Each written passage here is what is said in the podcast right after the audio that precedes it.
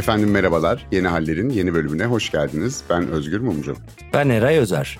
İnsanlığın doğayla uyum içinde yaşadığı bir gelecek için çalışan WWF Türkiye Doğal Hayat Koruma Vakfı ile doğadan ve insandan yana ürünler sunan Reflex Studio İşbirliği WWF Market yeni halleri sunar.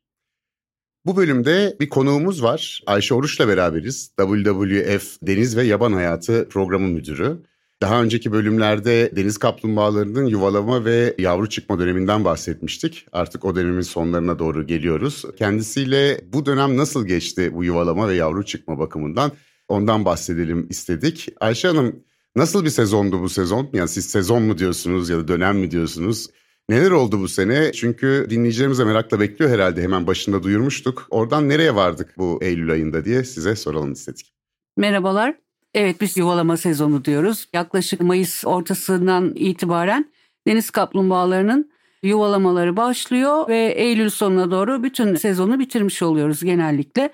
Tabii böyle Ekim ayına kalan birkaç yuva olsa da bizim için sezon Eylül ortasından sonra oldukça yavaşlıyor. Eylül sonunda da tamamlanıyor. Bu yıl iyi bir sezon geçirdik.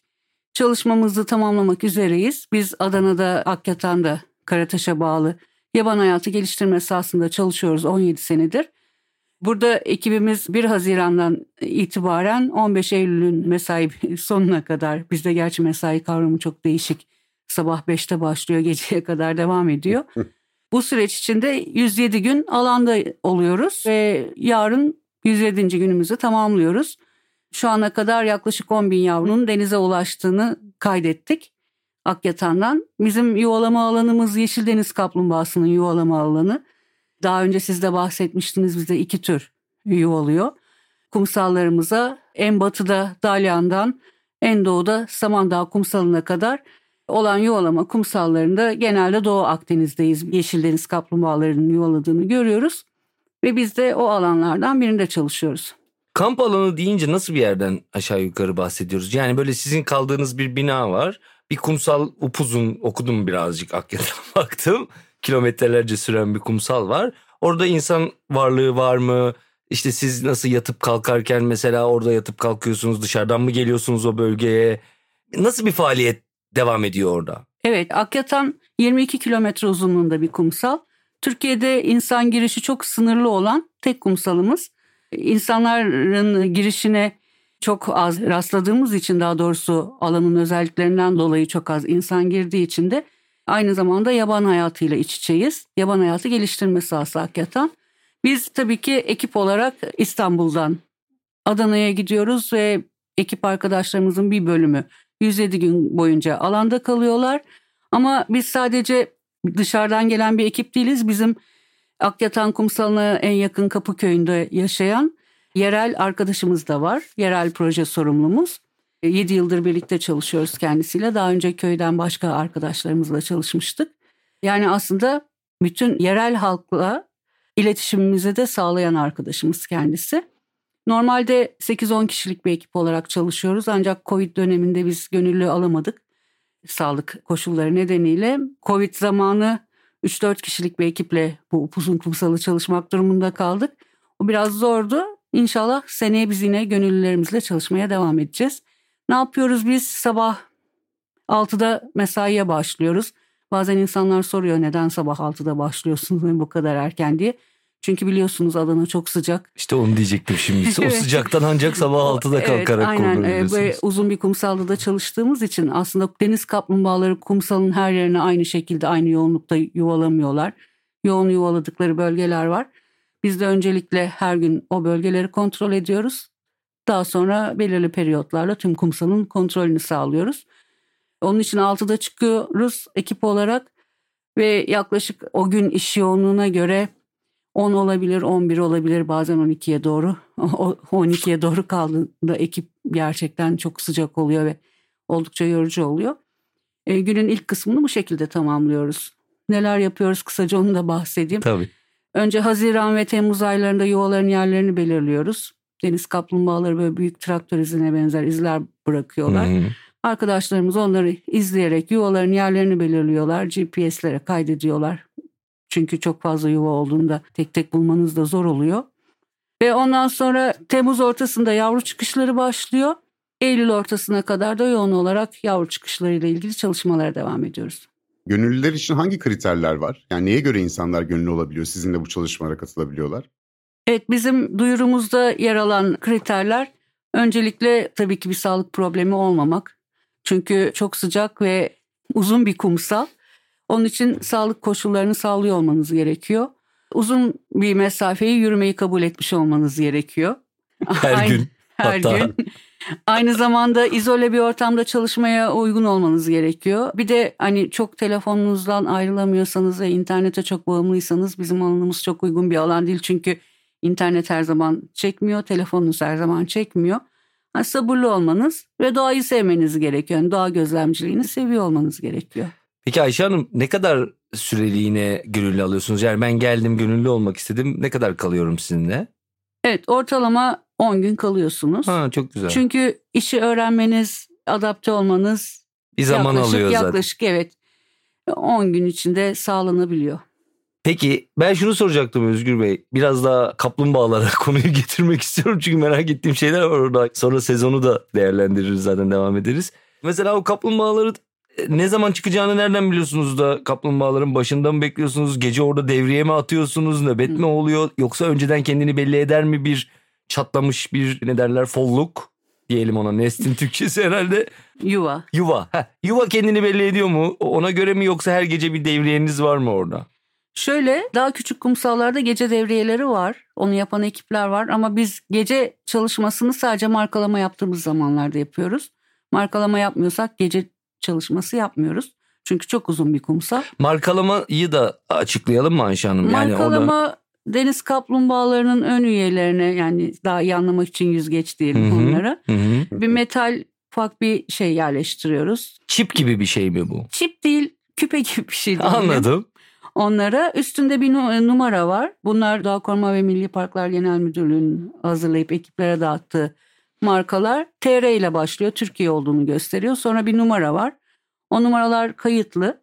Herhangi bir kumsalda başka bir zaman rastlandığında ya da balıkçı ağlarına takıldığında baktığınızda o küçük metali gördüğünüzde o numarayı okuduğunuzda TR'den Türkiye olduğu Hı hı. o numara size bildirildiğinde hemen listelere bakıp hangi kumsalda markalanmış olduğunu anlayabiliyorsunuz.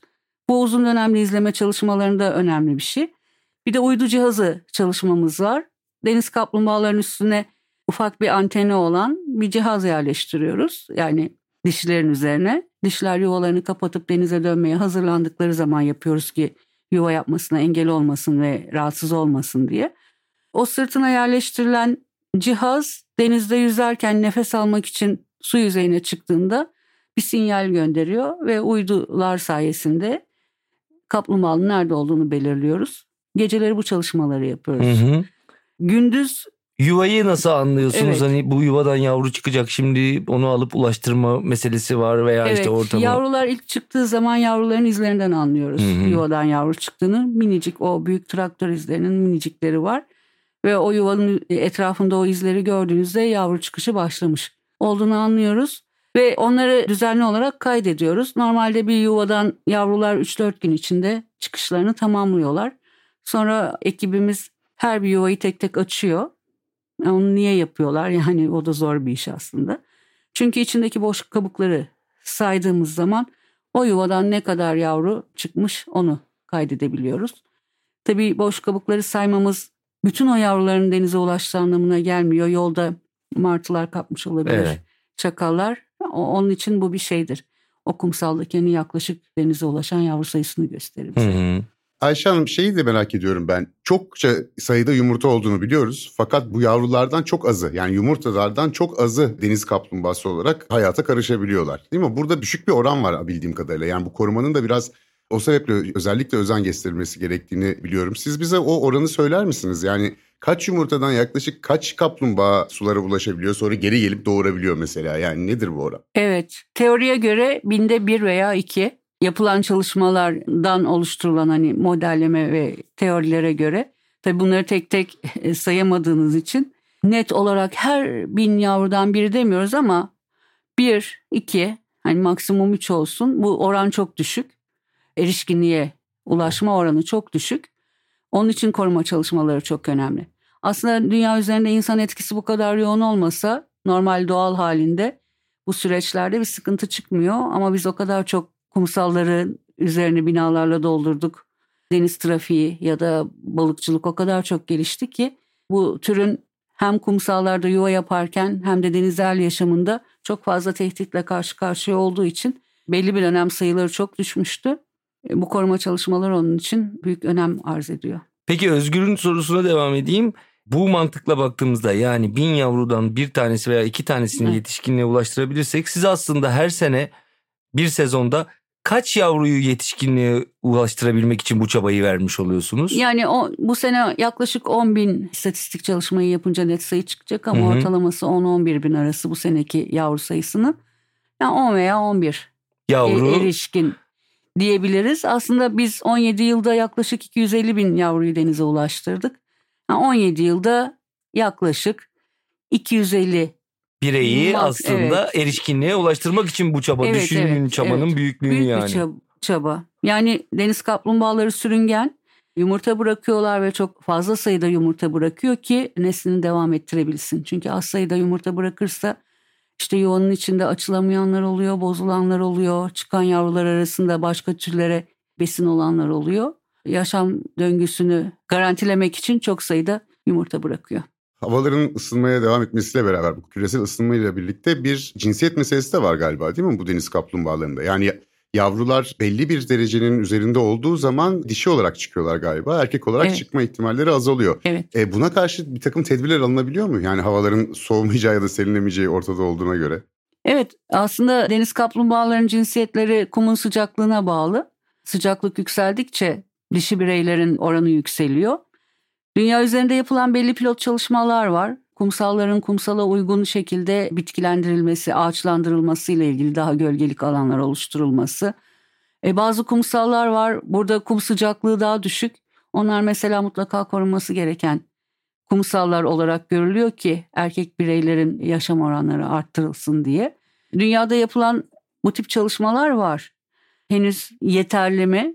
Tartışmaya Tam yeter, açık. Evet, tartışmaya açık. Evet. Peki bir şey daha sorabilir miyim Ayşe Hanım? Yine kaplumbağalarla ilgili bir soru daha. Siz o kaplumbağalarla takip çalışması yapıyorsunuz, cihazlar yerleştiriyorsunuz.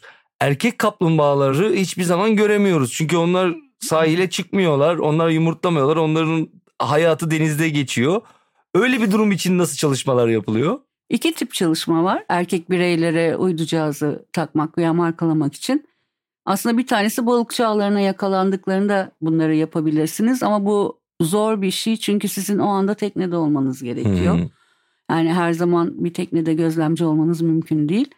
Bir de dünyada son yıllarda uygulanan bir yöntem var. Çiftleşme zamanında kıyıya yakın oldukları için erkek bireyler çiftleşme olayı bittikten sonra bu rodeo denilen hani bir teknede bekleyip denize atlıyorsunuz ve erkek bireyi hani düzgün bir şekilde tutup ona cihaz yerleştirme şeyi var. Evet bu çok ilginç bir çalışma. Hani ilk makaleleri okuduğumuzda biz de acaba olabilir mi falan dedik. Hatta bu yaz kısa bir dönem biz de denedik bunu. Zormuş baya. Oldu mu? Onu gördüm. Bu sene başaramadık. sene. İnşallah seni. Önden bir rodeo çalışması gerektiriyor herhalde bu. Evet. Bayağı ciddi bir fiziksel efor gerektiriyor herhalde değil mi? O erkek evet, deniz evet. kaplumbağasını yakalamak ve ona zarar vermeden o vericiyi. Evet evet zarar vermemeniz gerekiyor. İşte ona uygun bir büyük bir ihtimal bir ağ kullanmanız gerekiyor. Ama e, hiç zarar vermemeniz gerekiyor. Çok dikkatli olmalısınız iyi izlemelisiniz. Hani çiftleşirken rahatsız etmemeniz gerekiyor. Çok gerçekten kuralları çok ince ayarda olan bir şey çalışma. Biz özellikle zarar vermekten de çekindiğimiz için hani hiçbir Tabii. şekilde zarar vermek istemediğimiz için bu yıl bayağı da hassastık. İlginç bir deneyim oldu. Normalde muhtemelen için. şeydir evet. Ayşe Hanım onunla biri daha sert bir müdahale gerekiyordur ama biz de hayvanın bir yerine bir şey yaparız diye evet, evet. elden kaçırmış olabiliriz. Hayvanlara yani. yani bireylere hiç zarar vermek istemediğimiz için biraz ilginç bir çalışma oldu. Deneyim bunların hepsi yani dünyada uygulanıyor son yıllarda. Bununla ilgili yani veriler de değerlendirilmiş ama zor bir yöntem. Bu yıl verimli bir yıl mıydı peki sizin için? Deniz kaplumbağalarının e, her sene yuvalama sayısı aynı paralelde yürümüyor bir sene düşük bir sene yüksek dediğimiz sezonlar var. Bizim bu sene düşük sezonumuzdu ama düşük olmasına rağmen 400 civarı yuvamız vardı. İyi rakam İyi- yani iyi değil mi? bir- iyi 10 bir bin, sayı. 10 bin tane. 10 bin Ya. tane de ya- yavru denize ulaştı. Evet yani normalde bizim yuva grafiğimizde son yıllarda çok fazla yükselme veya düşüş yok bizim çalıştığımız kumsalda stabil gidiyor. Doğa koruma çalışmalarında bir kumsalın stabil olması da iyi bir şey. Hmm. Yani illaki yüksek veya Tam tersi düşük çok alçak olarak e, değerlendirmemizin yanında bir de orta kısım var. Stabilde koruma çalışmalarında iyi bir değer olarak değerlendiriliyor. Ayşe Hanım bu deniz kaplumbağaları hayatlarını adlarından belli denizde geçiriyorlar, okyanuslarda geçiriyorlar. E bu vericiler o bakımdan önemli çünkü pek de ne yaptıklarını bilmiyoruz. Yani kumsaldan çıkıyorlar hele özellikle erkek kaplumbağa ise sadece belki çiftleşmek için dönüyor. Diğer kaplumbağalar da işte yumurtlamak için dönüyorlar. Onun dışında denizlerdeler ama bu vericiler sizin de daha önce de bir konuştuğumuzda siz söylemiştiniz güneş enerjisiyle çalışıyorlar ve çok uzun pil ömürleri yok anladığım kadarıyla. Ne kadar süre bir biz deniz kaplumbağasını o vericinin şarjı bitene kadar izleyebiliyoruz? Şöyle aslında Özgür Bey genelde pilli çalışıyorlar cihazlar. Pil ömürleri var evet. Ayarlayabiliyorsunuz bu cihazları. Ne kadar sıklıkla veri almak istediğinizle ilgili bir şey bu süre. Ortalama 4 ayla 1 yıl arasında veri sağlayabiliyorsunuz. Bunu aşan cihazlar da var. Yani çok ilginç bir tane başka bir kurumun taktığı bir uydu cihazı 3 senedir veri veriyor Dekamer'in taktığı. Hani nasıl olduğunu da hiçbirimiz çözemedik ama böyle güzel bir, bir çalışma o da. 3 senedir nerelerde dolaştığını Öğrenebiliyoruz. izleyebiliyoruz. Evet bizim taktığımız cihazlar genelde 4 ayla 8 ay arası pil ömürlerini tamamladılar. Anladım. Siz kışlamasını görüyorsunuz neredeyse Evet. yani değil mi? Evet biz kumsaldan ayrıldıktan sonra kışlama alanlarına gidene kadar rotalarını belirleyebildik. Peki Ayşe Hanım şey şimdi yazın gönüllü olabiliyoruz. Bu kaplumbağa kurtarma operasyonunun bir parçası olabilmek adına. Bunun dışında yazın dışında kışın ne yapabiliriz? Efendime söyleyeyim sadece gönüllü olmak dışında neler yapabiliriz? Şeyi anlattık biz.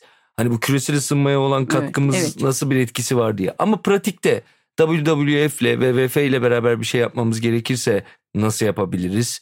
Nasıl destek olabiliriz? Yani hakikaten insanlar birazcık da bunları bilmediği için de katkı sağlayamıyorlar. Böyle insanlar biliyorum. Evet. Aslında her birimizin yapabileceği bir şey var. Bunlardan bir tanesi biz yeni bir mobil uygulama geliştirdik. Başka bir kuruluşla birlikte. Mobil uygulamamızda birkaç tür var şu anda veri girişi yapabileceğimiz. Bunlardan bir tanesi deniz kaplumbağaları. Kumsalda bir deniz kaplumbağası görebilirsiniz veyahut da denizde görebilirsiniz. Canlı, ölü, yavru her şekilde mobil uygulamaya giriş yapabileceksiniz. Biz bunu Hmm, çok e, iyiymiş bu. önümüzdeki ay uygulamayı açacağız ve duyuracağız. Sivil olan herkesin rahat kullanabileceği siviller için hazırlanmış bir uygulama. Biri bu.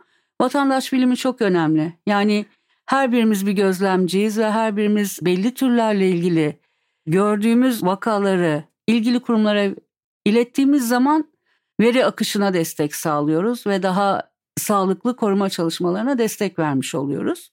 O verileri her bir vatandaş gönderdikten sonra veri tabanını değerlendiren uzman arkadaşlarımız var. Verinin güvenilirliği de bu şekilde sağlanıyor. Bir başka yöntem de destekçi olmak.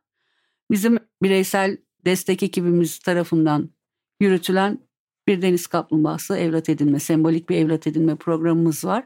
O programı destekleyerek hali hazırda yürütülen doğa koruma projelerine destek olabiliyorsunuz.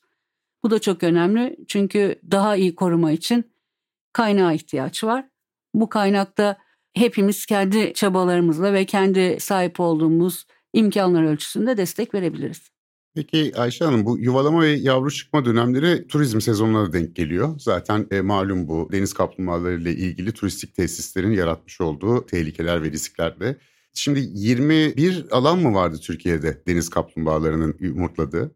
Evet resmi listelere girmiş 20 ama artı iki tane alanımız var. Hı. Kabul Toplamda görmeyi 22. bekleyen 22 alanımız var evet. Evet bunların aslında deniz kaplumbağaları insanlarla çok iç içe yaşayan türler. Çünkü belirttiğiniz gibi yuvalama mevsimleri turizm mevsimiyle örtüşüyor. Bu alanlarda özellikle yapılan yatırımların dikkatli olması gerekiyor. İşte yazın otellerin çok ışık kirliliği, kumsalı aydınlatması demek bir otelin veya konaklama tesisinin yavruların ışıklara yönelmesi demek Tabii. ve telef olmaları demek veyahut da annelerin o kumsala çıkmaması anlamına da gelebilir.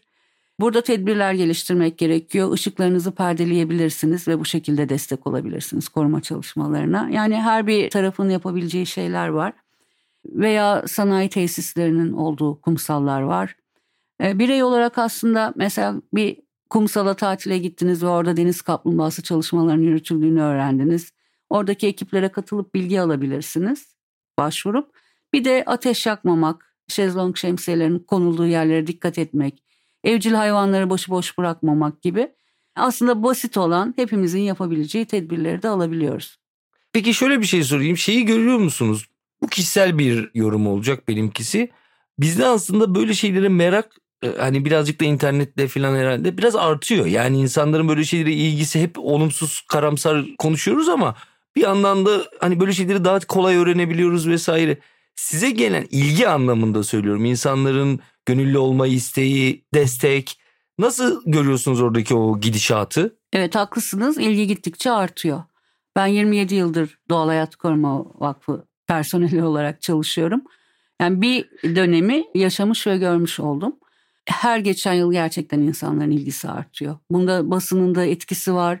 Sizler gibi yaygın dinleyici kesimine ulaşan programlar da var. Ondan sonra belgeseller var. Bu konuda çalışan kurumların sayısı arttı. Doğa koruma konusunda çalışan kurumların sayısı da artıyor.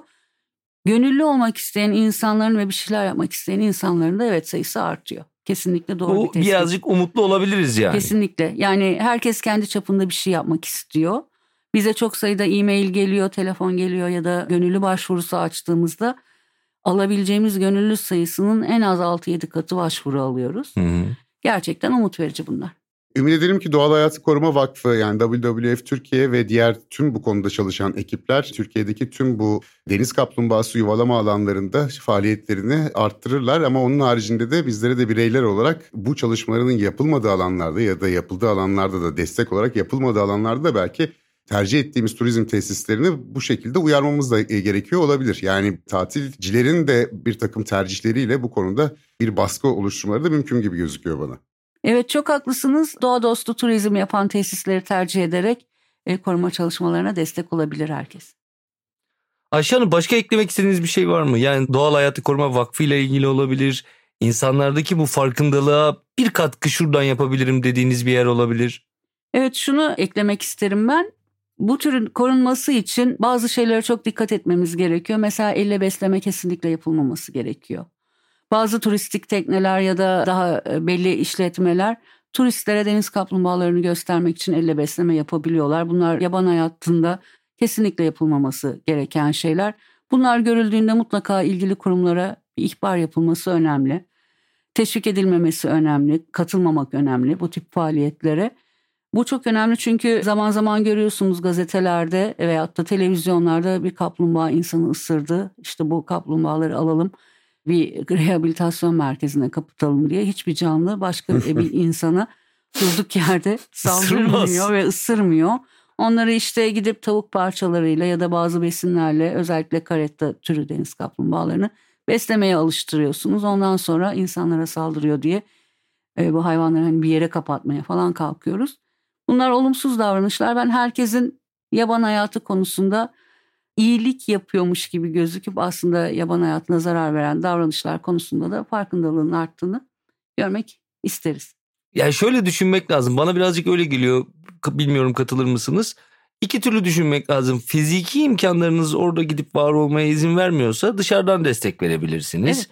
Veya fiziken oradan oraya gitmeyi tercih edebilirsiniz ki mesela alanla ilgili bir üniversitedeyseniz, öğrenciyseniz falan mutlaka bence gitseler faydaları olur. Sizinle olur, başka bir yerle olur ama saha tecrübesi edinmek açısından çok önemli. Bir de benim gibi meraklıysanız mesela orada onları görmek açısından da mutlaka gitmekte fayda var ama bunların hiçbiri olmuyorsa en azından bir evlat edinme kampanyasıyla destek olmak mümkün. Evet kesinlikle. De şu var gittiğiniz zaman da mutlaka oradaki uzman gruplarla birlikte hareket etmek gerekiyor. Hani kendi başımıza böyle maceraya atılmamıza gerek yok. Mutlaka bir çalışan ekibin olduğu bir kumsalda ekip liderleri ve ekip sorumluları gözetiminde gözlem yapmak en doğrusu. Çok teşekkür ederiz Ayşe Hanım geldiğiniz için. WWF Türkiye Deniz ve Yaban Hayatı Programı Müdürü Ayşe Oruç'la beraber bu sezondaki yuvalama ve yavru çıkma faaliyetlerini değerlendirdik. Bu sezon neler oldu diye özellikle Akyatan yaban hayatı geliştirme sahasındaki çalışmalar üzerine konuştuk. Özgür Bey yok mu bir orkoluk? Efendim? Bir orkoluk yok mu? Zor da yiğit zor günde belli olur. Hadi bakalım Ayşe Hanım'ın sözünün üstüne bir orkalık yapın da görelim. Benim benim benim orkolum şöyle olabilir. Yani umarım bu vericiler iyice geliştirilir ki belki ileriki bir zamanda evlat edindiğimiz deniz kaplumbağalarını gönül rahatlığıyla hani şarjının bitmeyeceğini bilerek nerede olduklarını takip edebiliriz. O bana nedense çok sevimli bir şey gibi geldi. Yani tabii hayvanların özel hayatına müdahale etmek Çocuğumun peşinden ama. giderim diyorsun yani hassas bir ebeveyn ya o, olarak. O, ya o değil de ne yapıyorlar merak etmiyor musun şimdi? Gidiyorlar nereye gidiyorlar Benim yani? evladım yer... nerede sahip oldum, evlat edindim, nerede kendisi şu anda diye. Ya aslında çok ilginç mesela kumsaldan hızla yani enerjilerini koruyarak hızla e, beslenme alanlarına hareket ediyorlar. Gerçekten Özgür Bey'in dediği gibi çok ilginç izlemek. Evet. E, bunları umuyorum Özgür Bey dileğiniz gerçekleşir ve daha uzun süre veri aldığımız cihazlar geliştirilir. Seneye biz Özgür Umarım... Bey gidelim de bir iki gece biz de yani iki gece derken minimum iki gece. Yani şey gibi değil tembelliğimiz ortaya çıkmasın. Yoksa bana kalsa ben dönmem de. En az iki gece gidip seneye biz de bir şey yumurtalar ve işte şey kaplumbağalarla bir e, haşır neşir olalım. Tabii ki. Tabii Uzmanlar ki, gözetiminde. Hem bu kadar yayın yaptık biz de konu hakkında en azından biraz temel bilgiler öğrenmiş olduk. Onları e, pratiğe çevirmek ve fiiliyatta da görmekte büyük fayda var. Valla herkese bu konu hakkında ve diğer ilgilendiğiniz doğal hayat koruma konularını WWF Türkiye'nin sitesini ziyaret edebilir ve hem faaliyetlerini oradan inceleyebilir hem de nasıl bir katkıda bulunmayı düşünüyorsanız o katkıda bulunabilirsiniz diyerek sözlerime son vereyim efendim. Ben esen kalın. Ben de hani orkoluk gibi değil de şunu söyleyeceğim. Sahiden hangi konuyla ilgilenirseniz ilgilenin biraz detaya girdiğinizde ilginç yani sizi o konuyu da tutmaya yarayacak bilgiler edinebiliyorsunuz vakit kalmadı. Ben Ayşe Hanım'a uzun uzun mesela yavruların nasıl olur da 3-4 gün boyunca yumurtadan çıktıktan sonra kumun üstüne çıkmak için nasıl uğraştığını anlattıracaktım. Kafamda o vardı yanlarında yiyecek kesesi filan taşıyarak yani yumurtanın içinden aldıkları keseden beslenerek filan. Yani bunlar beni mesela çok ilginç gelen hikayeler. Dolayısıyla kendinizi çok yabancılaştırmayın. Bir de dediğim gibi hep konuştuğumuz orkoluğu yapayım yer kürenin esas sahiplerinin onlar olduğunu, bizim böyle çok daha sonra gelen bir tür olduğumuzda unutmamakta fayda var diyorum. Kalın sağlıcakla diyorum efendim ben de. Bu arada Yeni Haller dinleyicilerine özel Yeni Haller 20 indirim kodunu kullanarak WWF Market'in sürdürülebilir ürünlerine sahip olmak isterseniz ilgili linki dinlediğiniz ortamda açıklama bölümümüzde bulabilirsiniz efendim. Bu bölümle birlikte WWF Türkiye ile yaptığımız 3 bölümlük deniz koruma alanları ve kaplumbağalarla ilgili serinin sonuna gelmiş olduk. Seneye yine WWF Türkiye ile birlikte mutlaka bir şeyler yaparız diye düşünüyorum. Efendim görüşmek üzere kalın sağlıcakla.